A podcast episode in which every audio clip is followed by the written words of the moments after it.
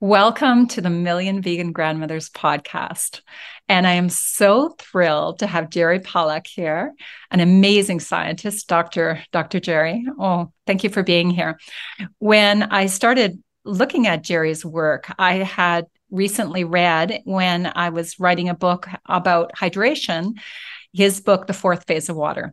Super interested in structured water, how that absorbs differently into our matrix, and to ourselves as, as humans for health.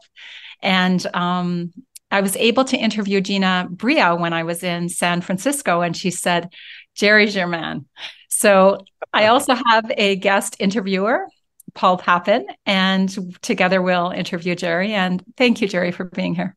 Oh, I'm uh, thrilled and uh, delighted. Um, and happy if I can answer your questions. Uh, we'll, we'll see. Um, um, yeah, hydration is obviously really, really a critical issue, and um, you know some of our our work on water speaks speaks to that issue.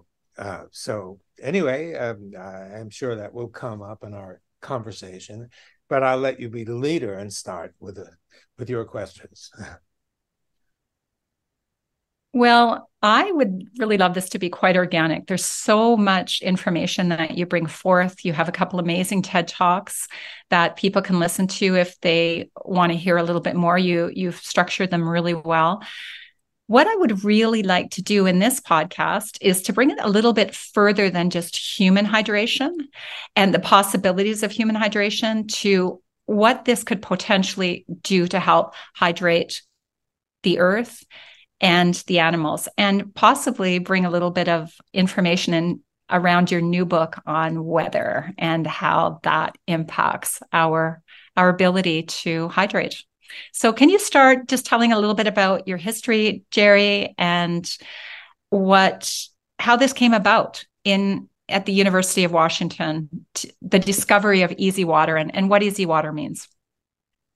Okay. Uh, well, it all started uh, uh, 20 or 25 years ago, and we were studying muscles.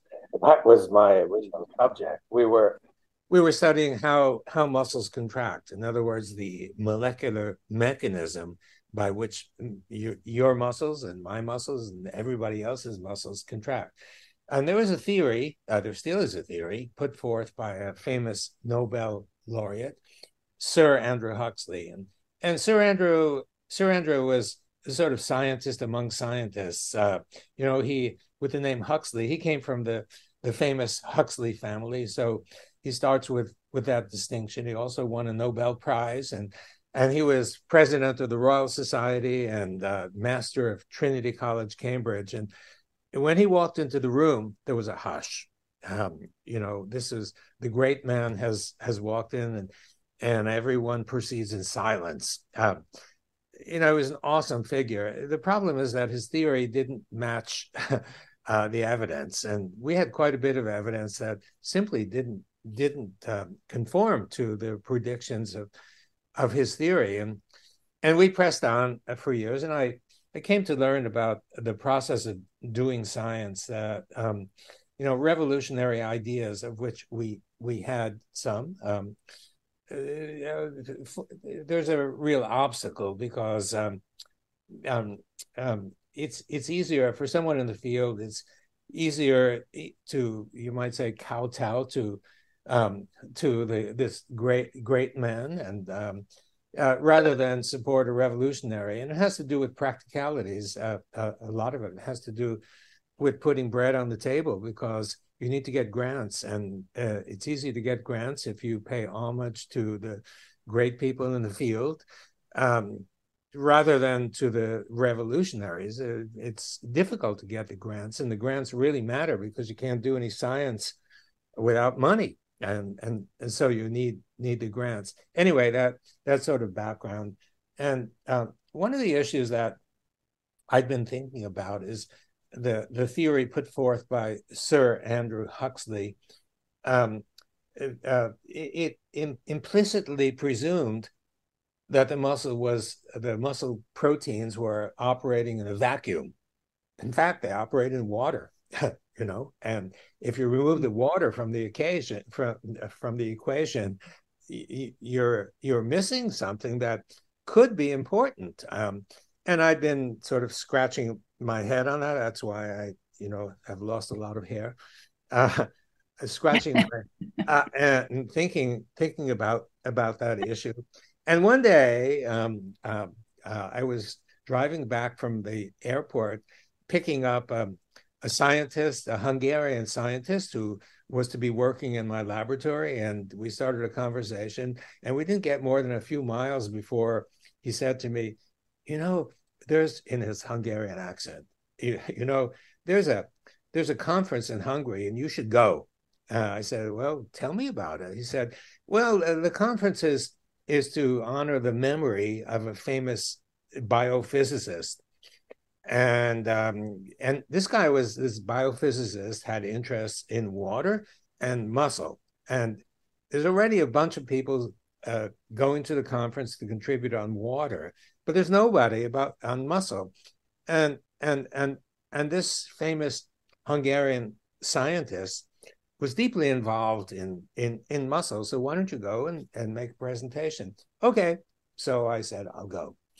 So um, I went to Hungary and uh, I presented my work on muscle contraction, and I can't remember if, if that was well received or not well received, but uh, I don't really remember too much. But then came the presentations on water, and I, you know, I had no background, no experience, and I listened to um, one one guy who, um, who who actually had been very famous, but I I didn't I didn't know him, a guy named Gilbert Ling, who presented on water. And Gilbert Ling was um, a scientist chosen among many uh, young scientists from China to come to the US to study. They looked all around China and they picked three people. This was 1948, the first cohort of people to come come to the US from China to study. Um, and they picked a physicist, and they picked a chemist and a biologist, and Gilbert was the biologist. And the, the physicist, a guy named C.N. Yang, went on to win a Nobel Prize. And he actually became uh, uh, equally or maybe even more famous throughout China when, at age almost 90, um, he married his translator, who was in her early 30s. and there was also some rumor that she might be pregnant.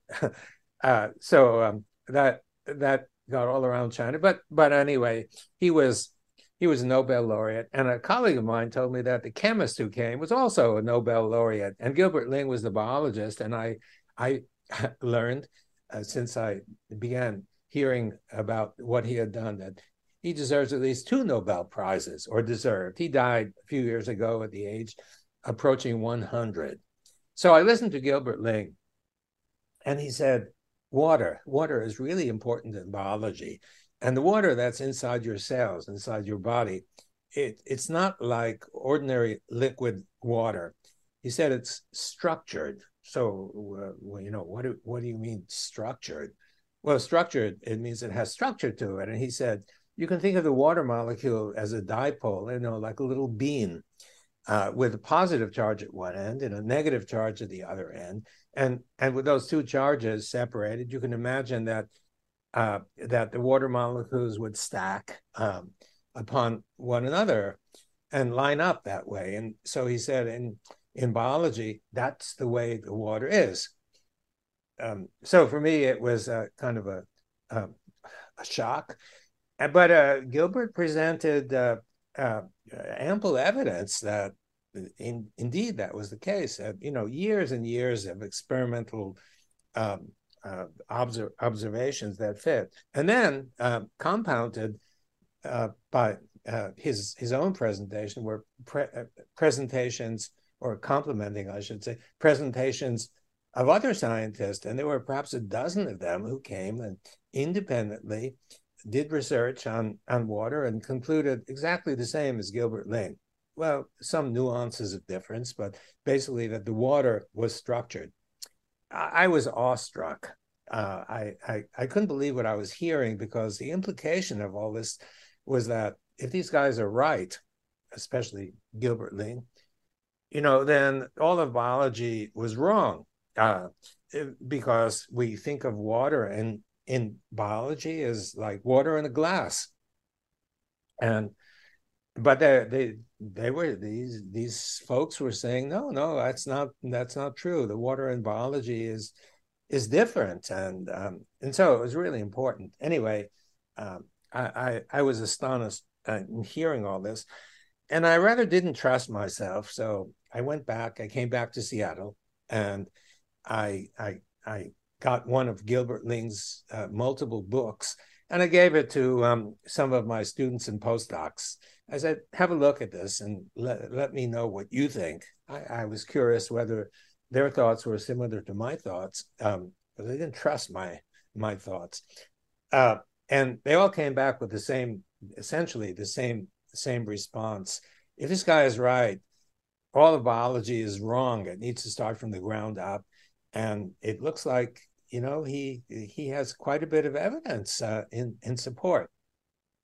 So the first thing I did, you know, we were studying for quite a few years about muscles and muscle contraction, um, and um, I, I I was kind of put myself in the category as you know in search of a fundamental truth. I, I'm a, I'm I'm not a guy who joins and jumps on the bandwagon. I I don't know why, but uh, I I really want uh, to find fundamental truth from the ground up uh, and and and so um, I thought step one in doing this, uh, because I thought Gilbert Ling had, found ground truth, and later we found some some different some substantial differences. Uh, essentially, the general idea about structure was correct, but but I'll, I'll tell you if you ask me about some nuances which I think are really important.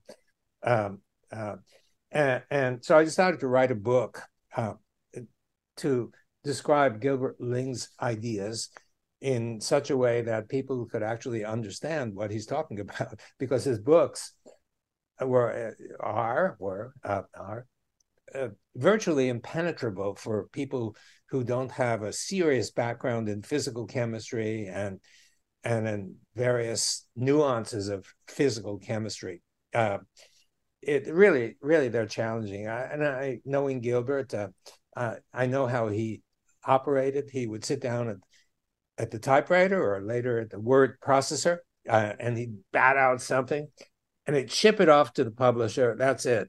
Um, and the word, the word editing, uh, it, it, was not uh, in his his lexicon. Maybe the word doesn't exist in Chinese. I'm I'm not sure. Uh, but you know, Gilbert could could have made it more accessible if he had the desire. But I think he he was the kind of guy who who thought that everybody was as brilliant as he is and and they would understand whatever he whatever he spouted out and that was not the case um, so i wrote a book it's called cells gels and the engines of life and and the purpose of the book at least the first half of the book was was to present gilbert ling's ideas and maybe in somewhat simplified form but in a form that was accessible to uh, people who um, who are open to thinking uh, alternative views, uh, different from from the conventional uh, point of views, but it's supported by evidence.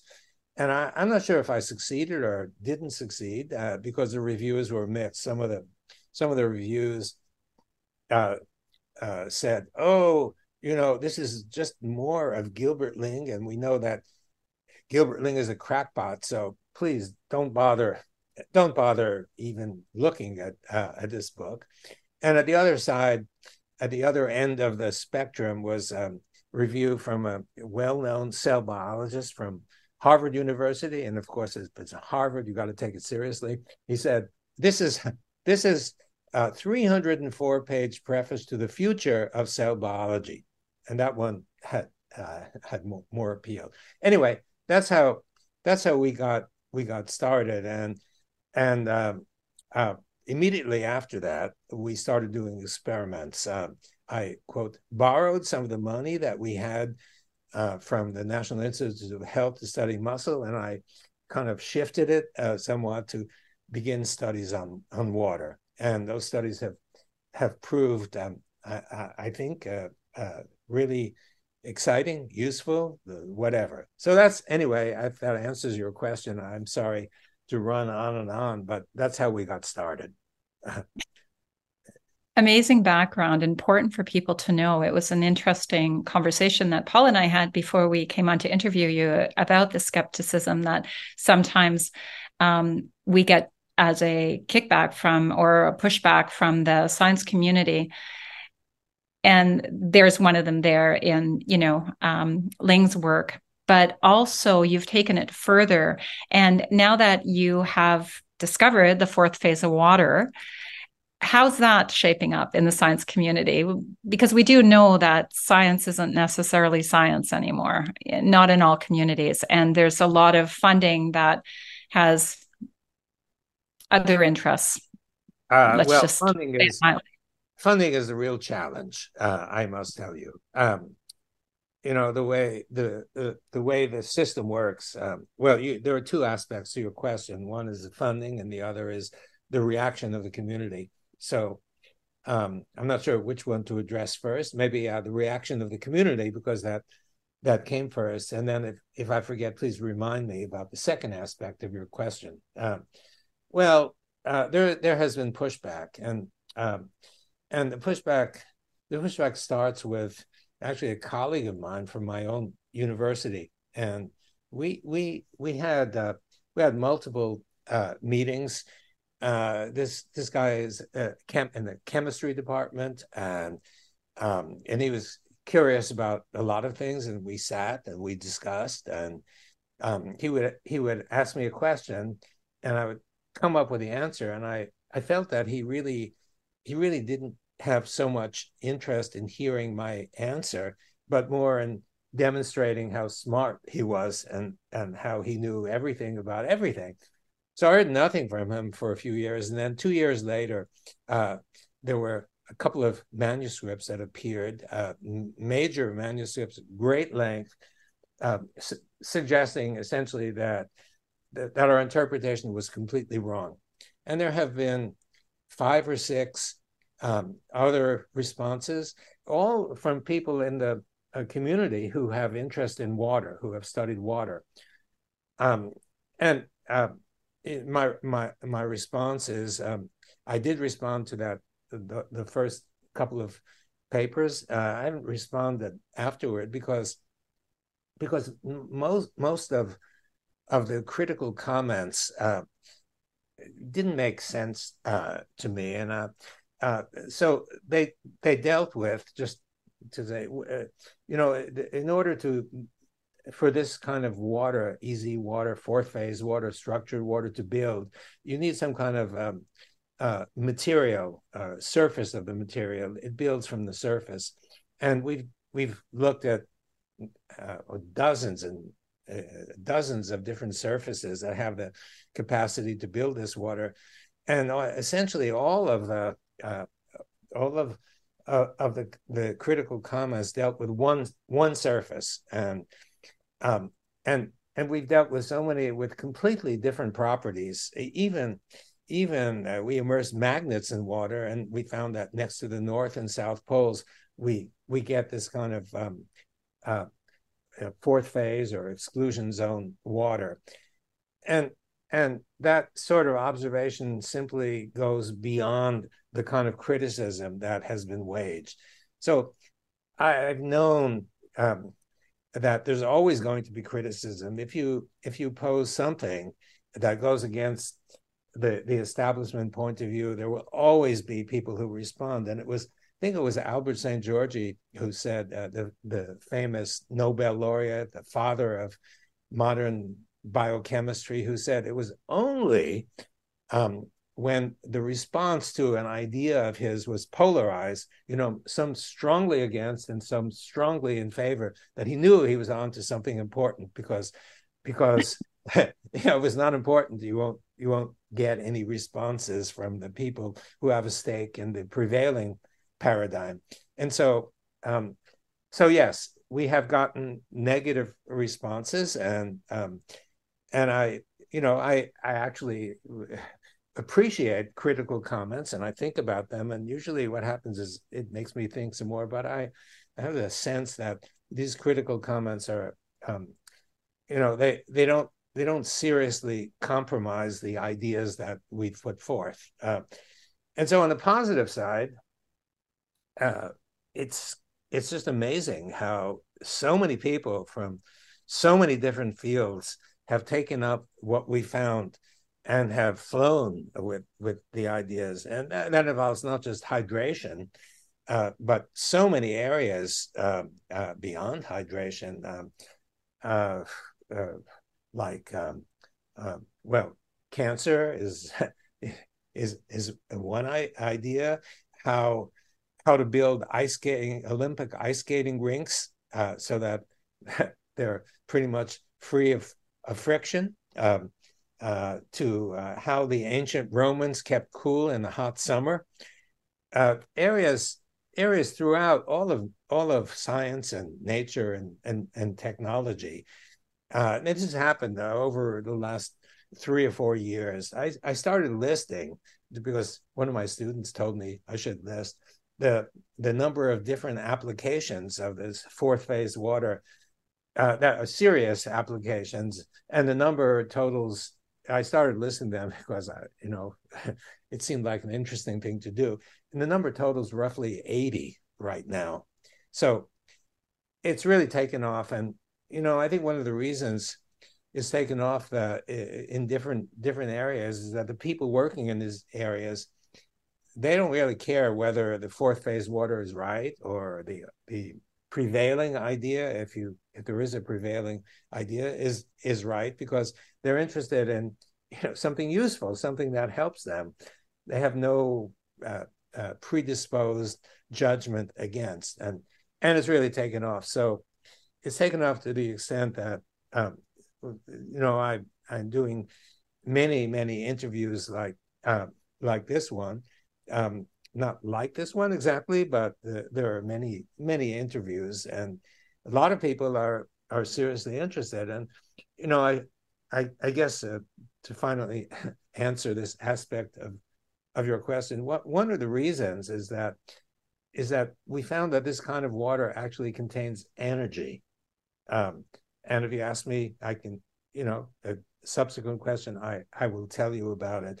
It contains energy, and the energy is useful wherever there's water. There's energy, and um, and and this has this has application or implication in so many different areas. The fact that there is energy that's that's stored in uh, in the water or in this kind of water. So okay, so that's the first part of of of your question.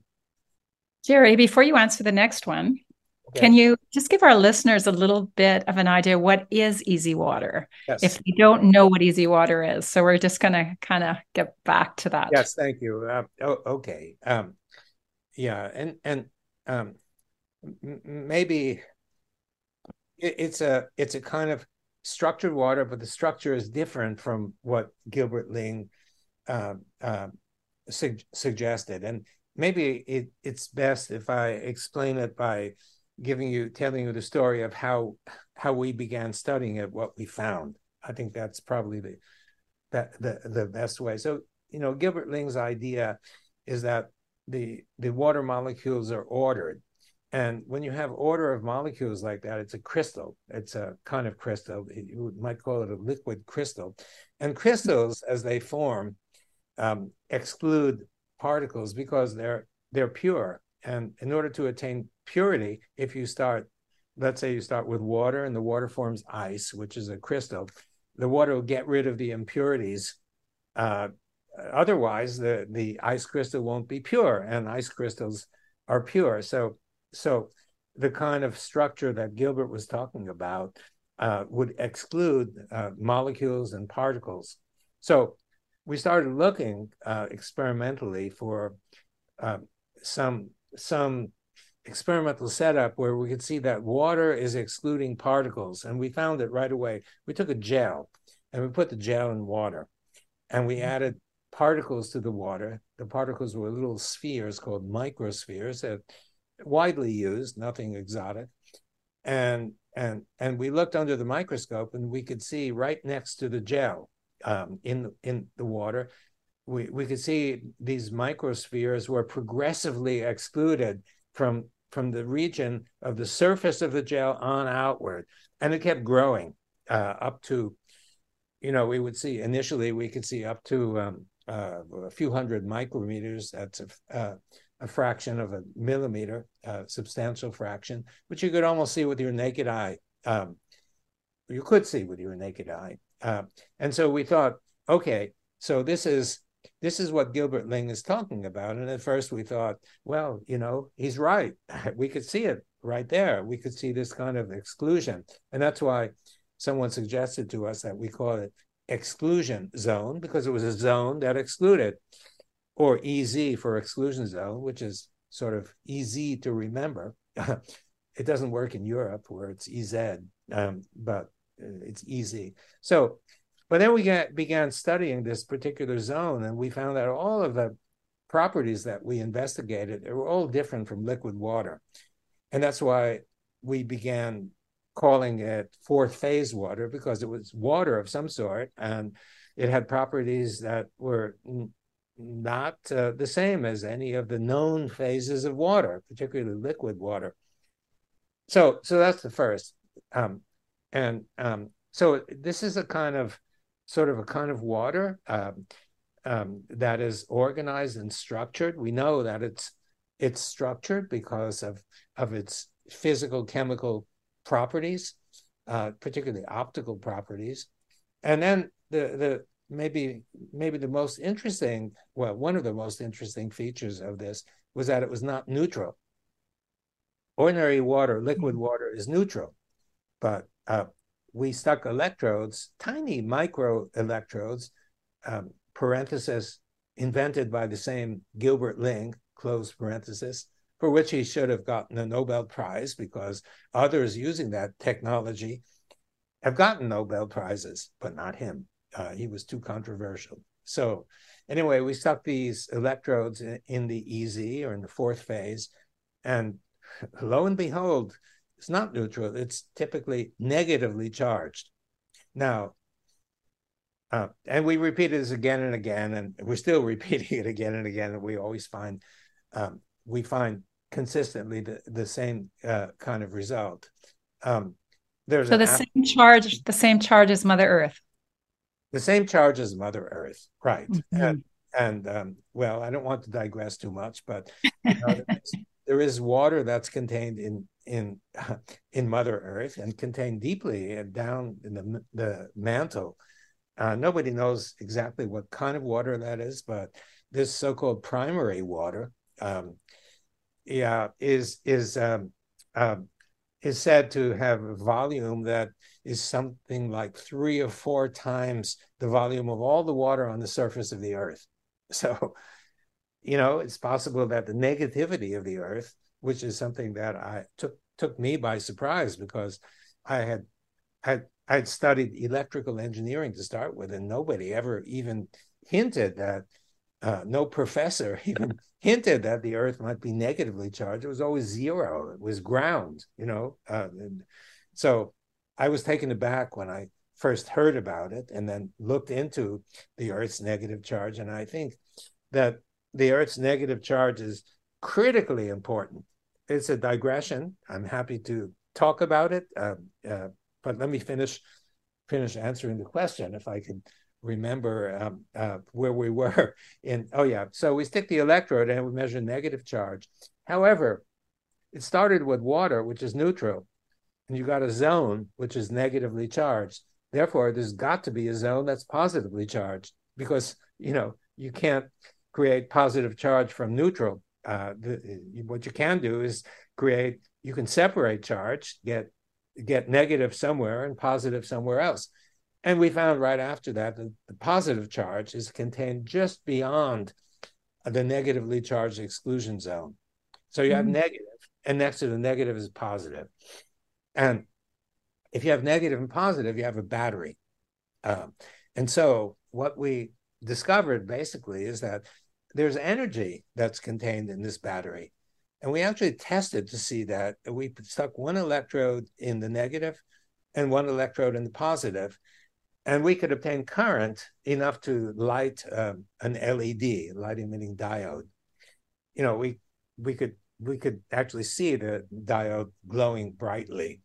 So there's no doubt, you know, we have proof of principle that this kind of energy that is created by the separation of charge is useful. Uh, and it turns out that it's useful in many, many different realms. So that's that's another feature of of the whole uh, fourth phase business is that there's it's kind of like a battery with with electrical uh, energy. Uh, one more point: in order to get in order to get electrical energy, I mean, you know from your cell phone that if you don't plug it in at night, it won't work the next morning.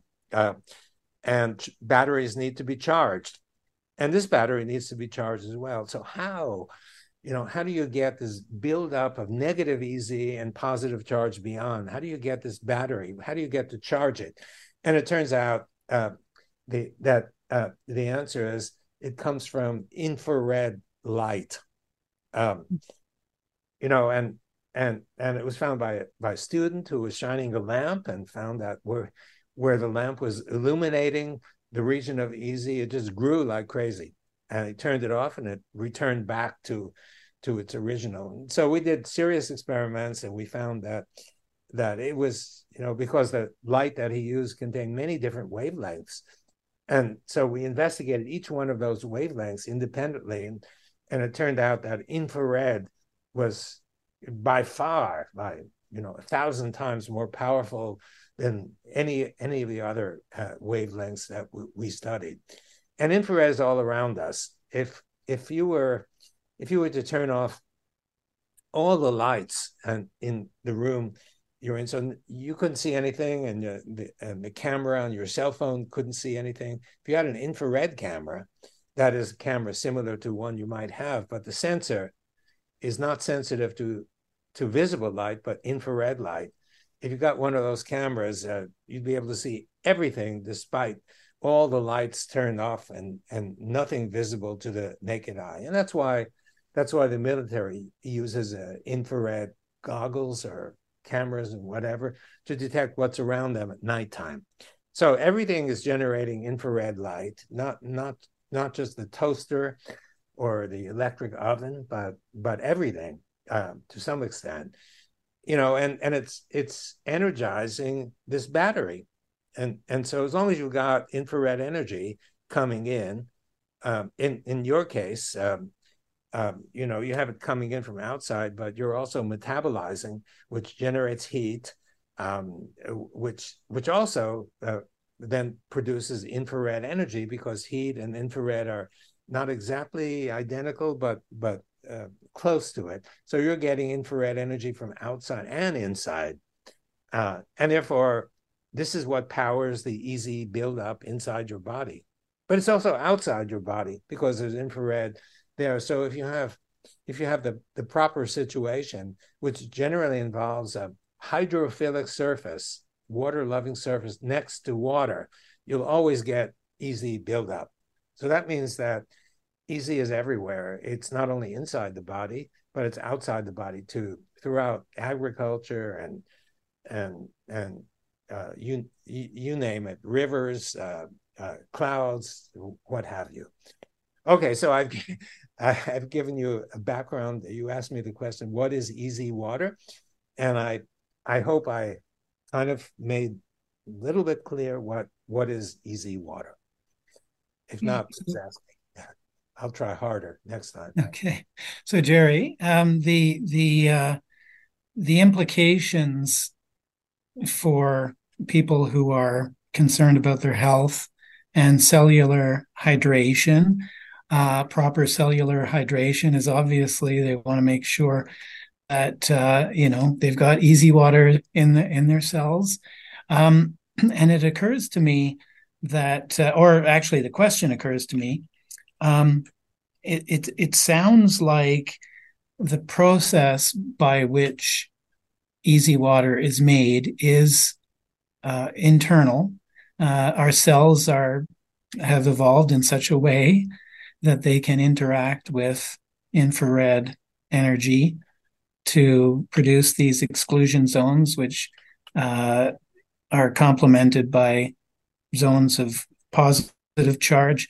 And together, these these essentially batteries can cause work to happen. Uh, you mentioned in uh, your TED talk the bending of folding of proteins, for instance.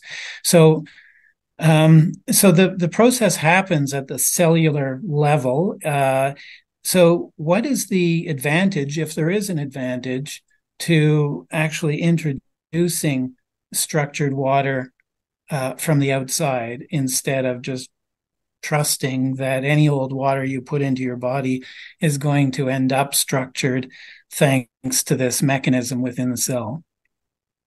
Sometimes, uh, you know, we would hope that that the cell is filled with EZ water because EZ water is necessary um, for essentially everything the cell does. If it's a muscle cell, you need the EZ water uh, to start with to facilitate facilitate the contraction. If it's a nerve cell, you need the EZ water to facilitate the information transmission along along the nerve. If it's a secretory cell, you need uh, EZ water in order for the secretion of hormones to happen. So you, you need it. Unfortunately, um, our cells um, don't always have a full complement of EZ water. You know, there can be pathologies, uh, uh, or dysfunctions that develop. And in, in such cases, um, help can be obtained from external means that build up uh, the EZ water. So, I mean, a good example uh, is cancer cells, um, and and uh, uh, there is a, a, pretty clear indication that cancer cells don't have a whole lot of EZ water. That comes from direct studies of the kind of water in the cancer cells, and it comes more indirectly, but more conclusively, I think, from measurements of the electrical potential of those cells. So, if I may digress for, for one minute, you know, the electrical potential of cells um, is something that's been studied for 60, 70 years, made possible, by the way, by these electrodes uh, invented by Gilbert Ling, because you can stick them in a cell and measure the potential difference from inside to outside and then you pull the electrode out and the cell is not dead. It, it actually is is okay. And and typically it it amounts to um, between 50 and 100 millivolts negative. And and the question question is why the cell is negative. And and it's almost universally but incorrectly i believe uh, uh, thought that the reason uh, that the cell has negative electrical potential is has to do with with with membrane. Um, uh, I, uh, what's the right word for it? Uh, I, I, hesitate to use, use the word gadgetry because it sounds dismissive, but um, it has to do with uh, pumps and channels in the membrane, and and these these pumps pump ions inside the, the cell, outside the cell, and the idea is that more negative ions are pumped inside the cell than positive ions, so the cell is negative. I've argued against that idea now for uh, in in my various books and and in uh, a paper that I, I wrote on the subject, and I think that idea is completely erroneous. And mm. um, and, and I'll, I'll, I'll, tell you what I think is the reason the cell is negatively charged because it's relevant to what we were talking about in a moment. But you can there there are at least a half dozen different reasons to draw that conclusion. Um, and and and one of them is you know the cell is uh, from a simple point of view is a, a gel that's surrounded by a membrane. Um, and the question is uh, does the electrical potential come from some properties of the gel or from the membrane as almost everybody believes if you look at gels without membranes, just ordinary gels, and you stick the same electrode in, you get the same negative electrical potential. so, you know, it's hard to argue that, that it has something to do with the gadgetry in the membrane if you can get the same electrical potential just by from the gel itself. And there are there are other other reasons, but I I don't want to digress uh, uh, too much. So if not the pumps and the channels, then what's the reason for the negative electrical potential? Well, I think it's very simple. It's got EZ water. EZ water is negatively charged. Therefore, you have negative electrical potential. you know, it's not complicated. If you have a a sack full of negative charges, the inside of the sack uh, will be negative. So the reason I'm talking about that it's it's a digression, but not a but a relevant digression. And the reason I'm talking about it is I mentioned that cancer cells have a very low electrical potential.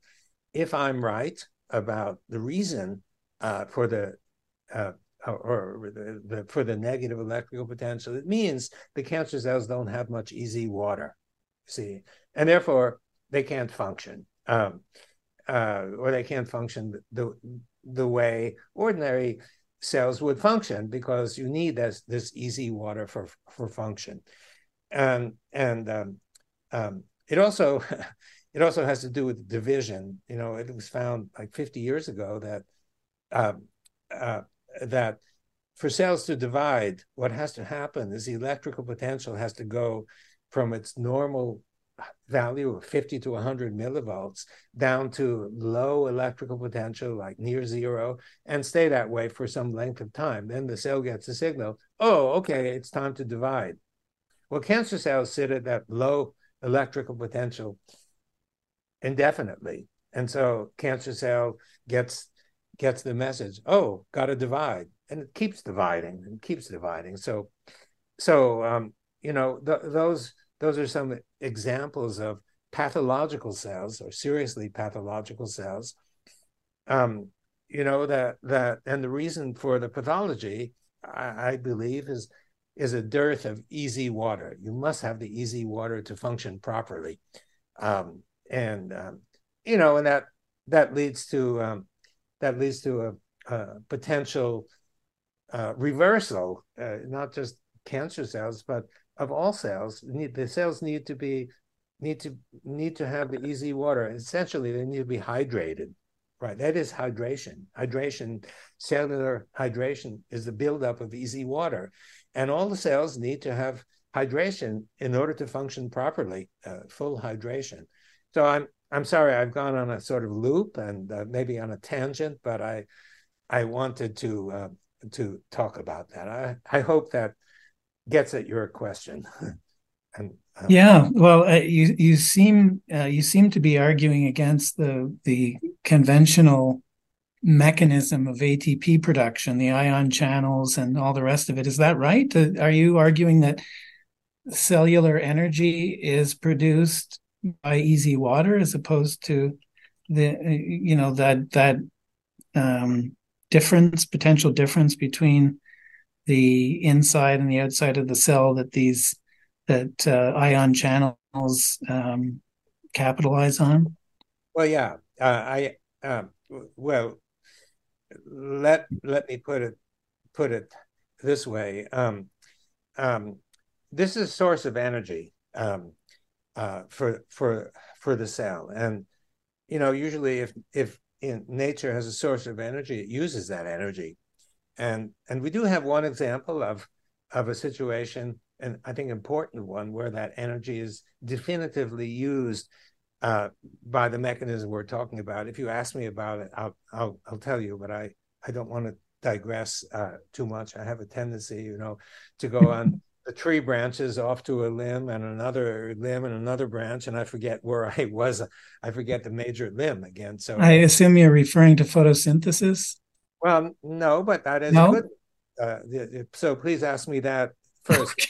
okay. Uh, uh, yeah, photosynthesis absolutely. Um, um, so um, yeah, so um, um, the energy um, in in the cell, the energy is a bit a bit different because when you think of, of, of the cell itself, it's full of negative charge if it's got EZ, and those negative charges, um, what they want to do is get as far away as possible uh, from each other.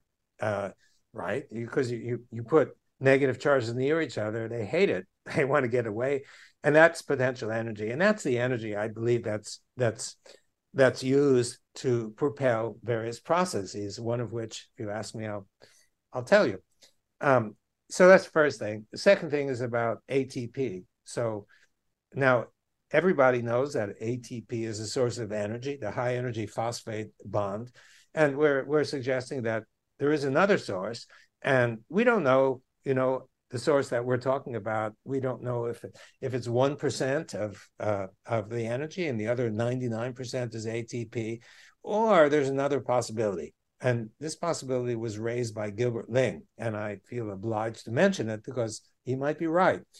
And uh, Gilbert Ling talks about, um, it's still, I think last I looked, his website, gilbertling.org, still, still exists. Uh, he passed a couple of years ago, but the website is, is somehow ma- maintained. And he, he brings up the, the idea of the high energy phosphate bond of ATP, which everybody believes.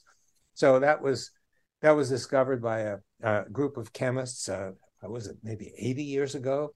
And what what um, what's not known or realized by people is that there was a challenge to that, and the challenge came a year or two later by another prominent physical chemical group, and they said the first guy screwed up. They made a simple arithmetic error. There is no such thing as a high energy phosphate bond. Now, Gilbert's Gilbert Ling's point of view um, maybe is more extreme than mine.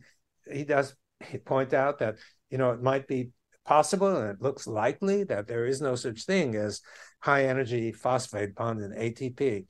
I take the point uh, that it's not clear uh, that it needs to be pursued. The question needs to be answered. If you've got two groups, two prominent groups that one is arguing um, uh, yes, the other is arguing no, it needs to be followed up um, to see which which one is right because the challengers might be right or the challengers might be wrong. It needs to be followed up. It's desperately important that somebody follow up. Now, I don't know what the results of this follow up might be, but there is a possibility that the whole idea is bogus. Um, you know, that the idea of a high energy uh, phosphate bond in ATP is completely wrong. And so, if that's true, if it's a big if, uh, if if it's true, then you got to ask the question. Well, you know, if it's not ATP, high energy phosphate bond, what is it? Well, we propose an alternative, and as of today, we we don't know um, if this alternative is is, you know, it, it presumably it's used to some extent because nature, you know, if nature has an energy source, it's going to use it uh, it's not going to abandon it.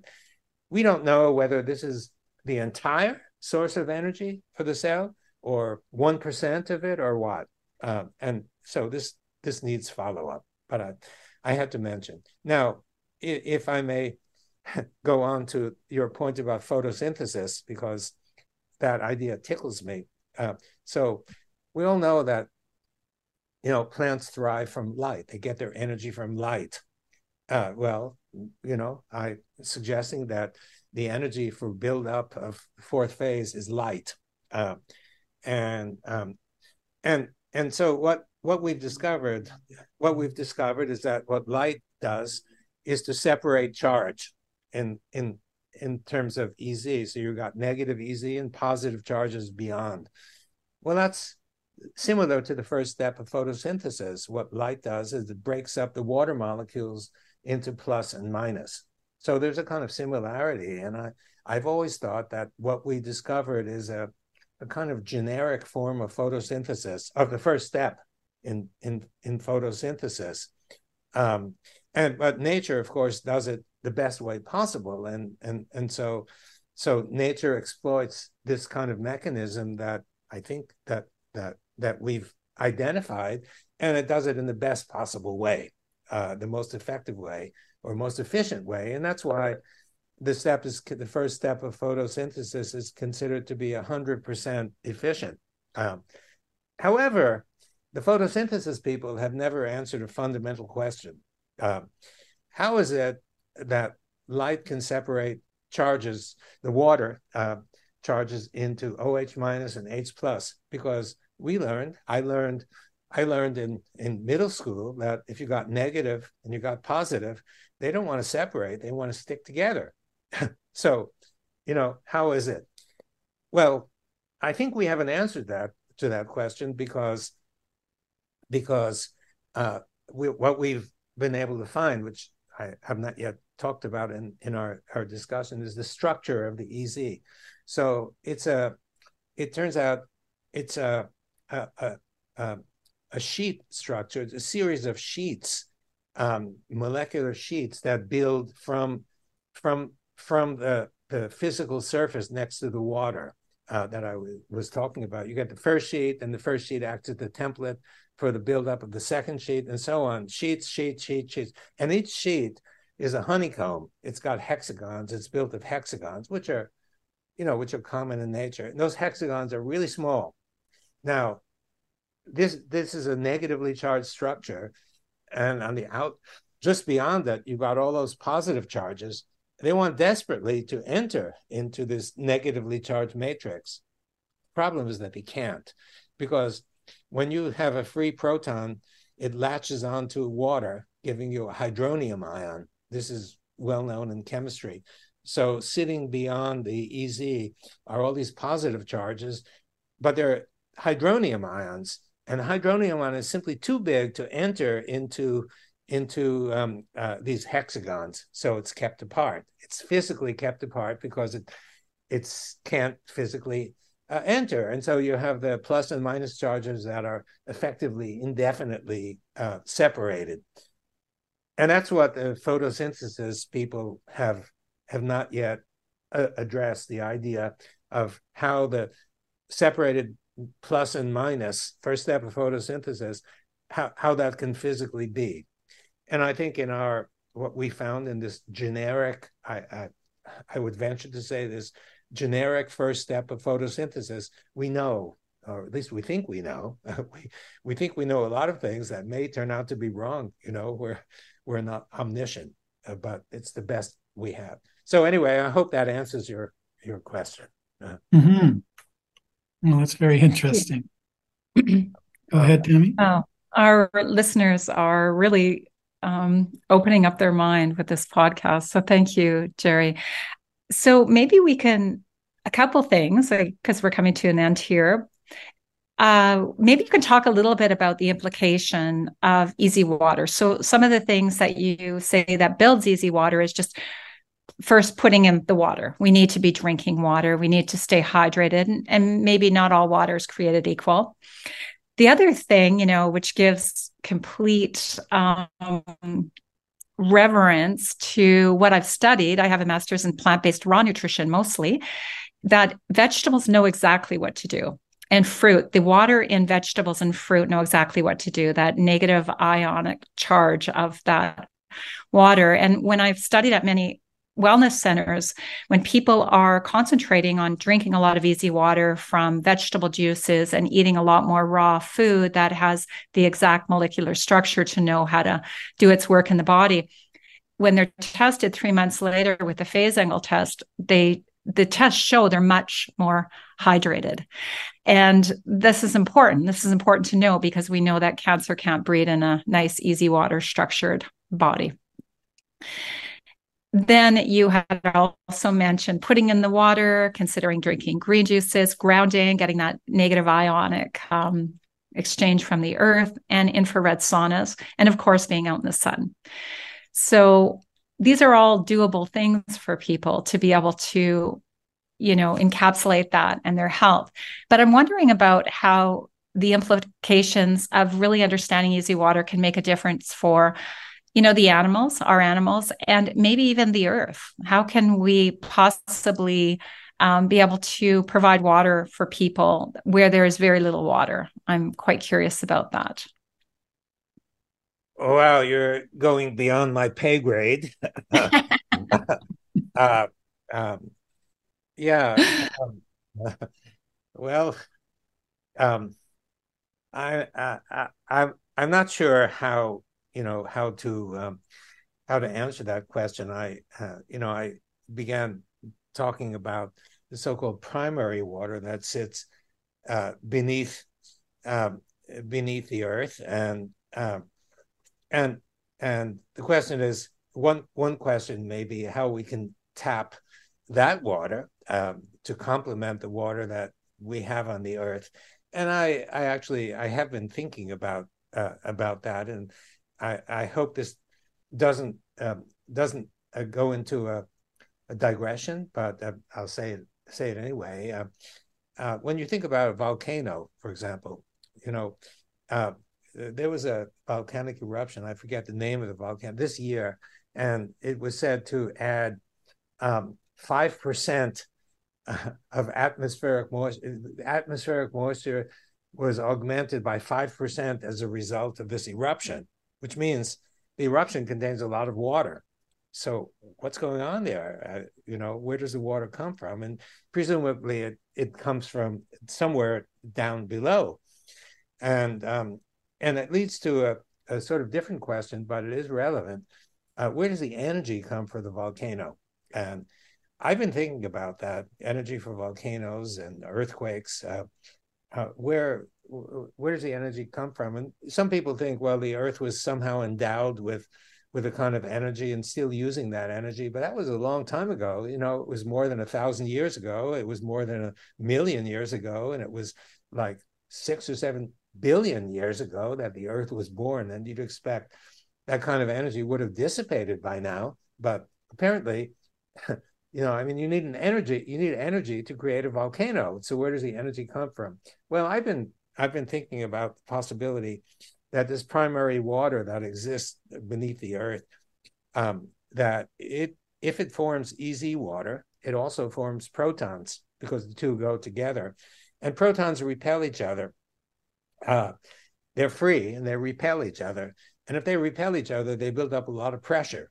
And I'm thinking that uh, the source of energy could be exactly that. That the Earth may receive uh, infrared energy from the sun uh, and build up from this energy, build EZ water and and positive charges, uh, and and these may actually build pressure that that that is the energy that's responsible for the volcanic eruption.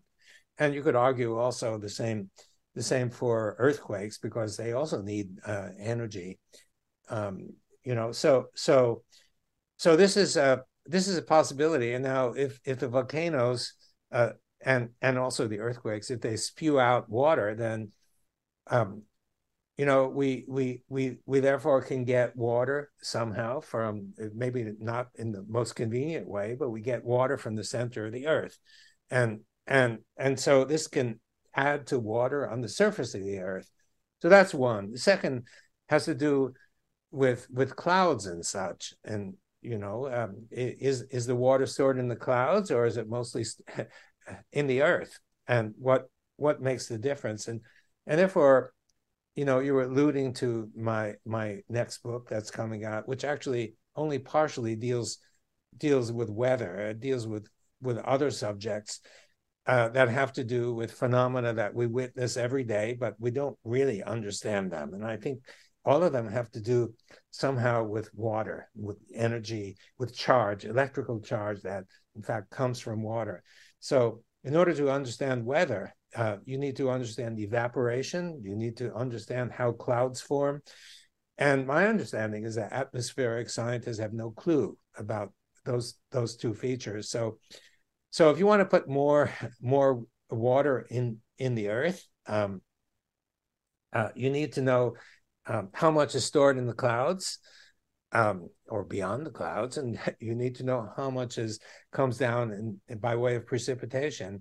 And I, I, I guess therefore you need to know something about weather and how it works. And what I've tried to do in this book is to start from first principles of physics and chemistry, principles that are simple and you know like plus and minus attract each other and minus and minus repel each other, starting from principles just like that. Um, and what we've seen in the laboratory to build a, a real understanding of weather. And then we can understand uh, uh, how much there is on the earth and how much of it is is up in in in, in the clouds and, and and the atmosphere and maybe even even beyond. Uh, I guess the third is is uh, the soil itself and um, um, keeping the soil such that it, it actually absorbs water in the way that nature had intended. And, you know, by putting on these uh, these uh, fertilizers and chemicals that, you know, um, uh, treat the earth and in the way that the earth doesn't want to be treated, we we lose the capacity for the earth to store the water. And I believe a lot of that water is EZ water. Um, and if we lose the capacity, then you know the earth is then devoid of uh, of this kind of water, and we we have a, a problem. Uh, so um, I, I'd also like to, you know, maybe in, in closing of this this particular question, um, uh, that a lot of people are not not aware. There is a a, a method that's that's um, useful um, uh, for for extracting water from from the atmosphere to cause cause clouds and rain, and uh, it's called Cloudbusters, and it starts from Wilhelm Reich. Uh, I'm not sure if you're uh, aware of this, but there's someone who's actually working on this in North Africa. Um, and he's creating so-called green belt from the west to the east of North Africa, uh, a green belt with you know trees and plants and whatever, and he makes rain using this apparatus. And of course, it's controversial, but the guy is actually doing it. And um, it consists of a whole bunch of um, uh, aluminum tubes held together in parallel, the back end of which is connected to water and the front end is connected to some point in the sky. And after a period of some some days, clouds begin to form at that point, and they release rain, and that's how a green belt is created. So this is a you know a, a seemingly unnatural way, but a way to create rain to bring the water from the clouds down to the earth, and it's kind of interesting, uh, I think. So let me. I'm sorry if you know, I've speculated on a whole bunch of different ideas and mechanisms, uh, and um, I, am I'm, I'm not sure, you know, which ones um, uh, really make serious contributions or not. But I just thought I'd mention them.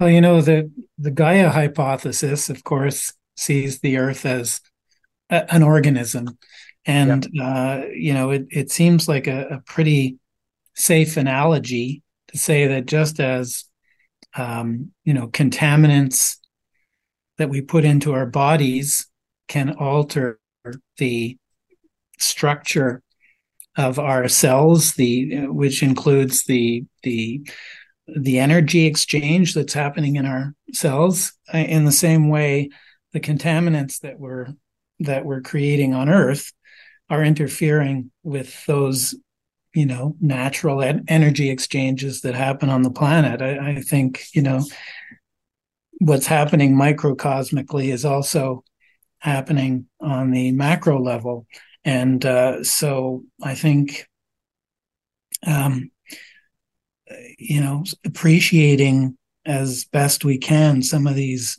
mechanisms and trying to uh, support their functioning instead of interfering with them is, uh, I think, a real, not just biological imperative, but moral imperative for us as a species. Uh, I couldn't disagree with that one bit. Uh, yeah, but the, I mean, the Gaia hypothesis, uh, you know, makes a whole lot of sense. It's just the problem is that, you know, if you try to look at physical or molecular mechanisms on on how that happens, that's where I think we need to go from the the sort of generalized hypothesis, but makes complete sense. Nature knows the best way to do it, and um, um, you know, by interfering with nature, all we're doing is compromising nature's uh, um, nature, what nature can do so beautifully and so so well. Uh, so stick to nature, um, and and we'll do well if we do that. Thank you, Gerald. Um, that's a great segue to ending this podcast. You know, as as I wrote in my book, Earth Gut, our gut is a reflection of the earth that we partake in, that we praise or we poison. And we are a million vegan grandmothers, and we hypothesize, but not necessarily just hypothesize, that going vegan helps restore the water that we do have available to us now Animal agriculture has a huge imprint um, on our water source and the the ability to access clean water from our aquifers. And we have been delighted to have you here, Jerry. Well, thank you so much. But I have one last question. Um, yes. You can't be a grandmother. You're too young for that. So how, how is it possible that you're a leader of this group? I love lifestyle. I love EZ water. Oh, wow. And the the gift of understanding EZ water is when I started studying in the states and understanding how I could heal myself when I got really sick with Crohn's in my early 40s and you want to talk about the body not being able to stay hydrated when you have a bowel disorder. You know that's that's kind of it. Everything runs through you. When i started drinking lots of green juice uh, drinking wheatgrass getting rid of as many contaminants as i could from my system which i didn't really even think i was that poisoned. And started connecting deeper with the earth and my thought forms because I think it's really important for people to know that we can create dehydration through our thought forms. Stress creates a lot of biochemical um, problems within our body. So let's just get our EZ water on and youth. That's what we can do if we're if we're really super hydrated with this EZ water, right, Jerry? We can we can begin well, youthing maybe. Maybe. okay. Well, thank you for your response. You didn't answer my question uh, about being a mother or not being a grandmother. um, I have yeah. three grandchildren, four, six, and nine. Awesome. I don't believe it. I don't believe it. I don't. I don't have any grandchildren, but I I just turned sixty, so I, no I am biologically yeah. capable of having grandchildren. Well, you guys, you guys are amazing. I, I, this is... I, I would have thought uh, at least twenty years younger for both of you. so, congratulations. Um, Thank you. Anyway, thanks. Thanks for the opportunity, and I was really happy to chat with with uh, you know so uh, so enlightened uh, couple uh, of people. Thank you. Um, Thank you, Jerry.